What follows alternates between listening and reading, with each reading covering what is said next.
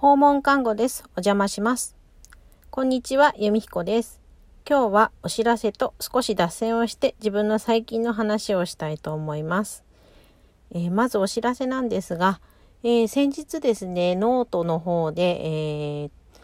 ポッドキャストのリスナー仲間のトールさんが、えー、訪看ラジオの文字起こしをしてくださったんですけれども、えー、その後ちょっとさらに改良を重ねてくださいまして、えー、訪看ラジオのまとめサイトというのを作ってくださいました。本当にありがとうございます。もうおんぶに抱っこ、上げ膳据え膳で全部やっていただいてます。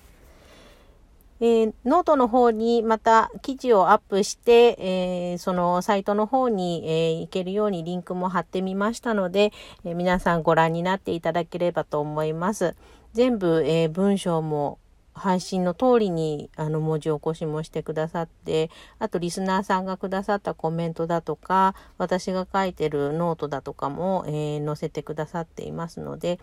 あの、訪問看護のこといろいろこれからもっと載せていくので分かってくると思いますので、ぜひ楽しんでいただければと思います。トールさん本当にありがとうございます。えー、話は変わりまして、最近の出来事なんですけれども、えー、最近ですね、あの、免許の書き換えのお便りが来まして、先日手続きというか書き換えに行ったんですけれども、運転免許ですね。えー、試験場が、えー、私の住んでるところの試験場がですね、運転免許試験場、新しくなったんですけれども、確かにこう、建物も綺麗になって、広くなって、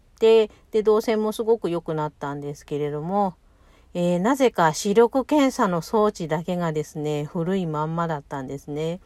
で、私並んで、えー、視力検査に行ったんですけれども、えー、その時に、立ったらですね、私ちょっと身長が低くて149センチしかないんですけれども、えー、私がまっすぐ立って、ちょうど頭てっぺんの位置ぐらいにこう目を合わせる、こう、機械の場所があるっていう状態で、で、見たら全然上下できる感じでもなくて、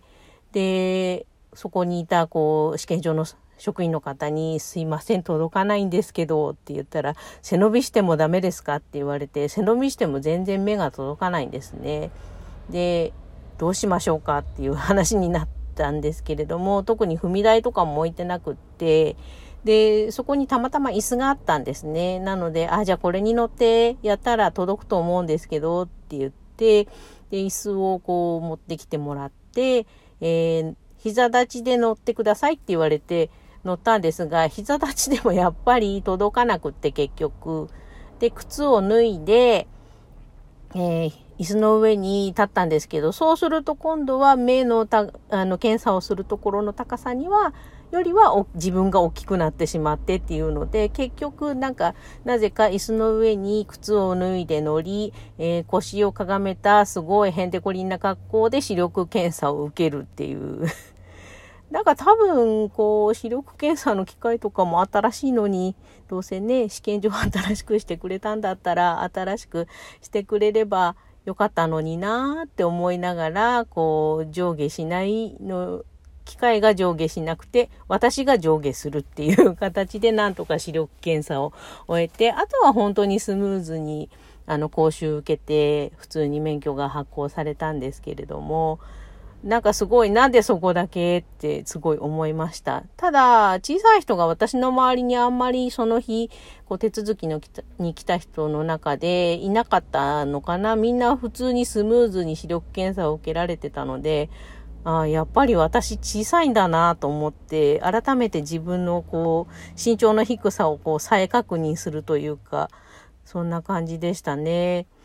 そう、最近よく聞かせてもらう、こう、ポッドキャストのリスナー仲間さんとかも、すごい背の高い人とかが多くって、女性でも男性でも、あの、私より全然高い人たちばっかりで、なんか、あ、世の中ちっちゃい人があんまりいなくなってるのかしらとか思いながら、ちょっと寂しい気持ちになったり、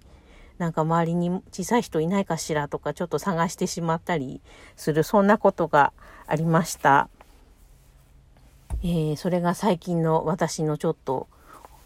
大きな出来事でした。えー、ぜひ、あの、身長の小さい方、よかったらツイッターでご連絡ください。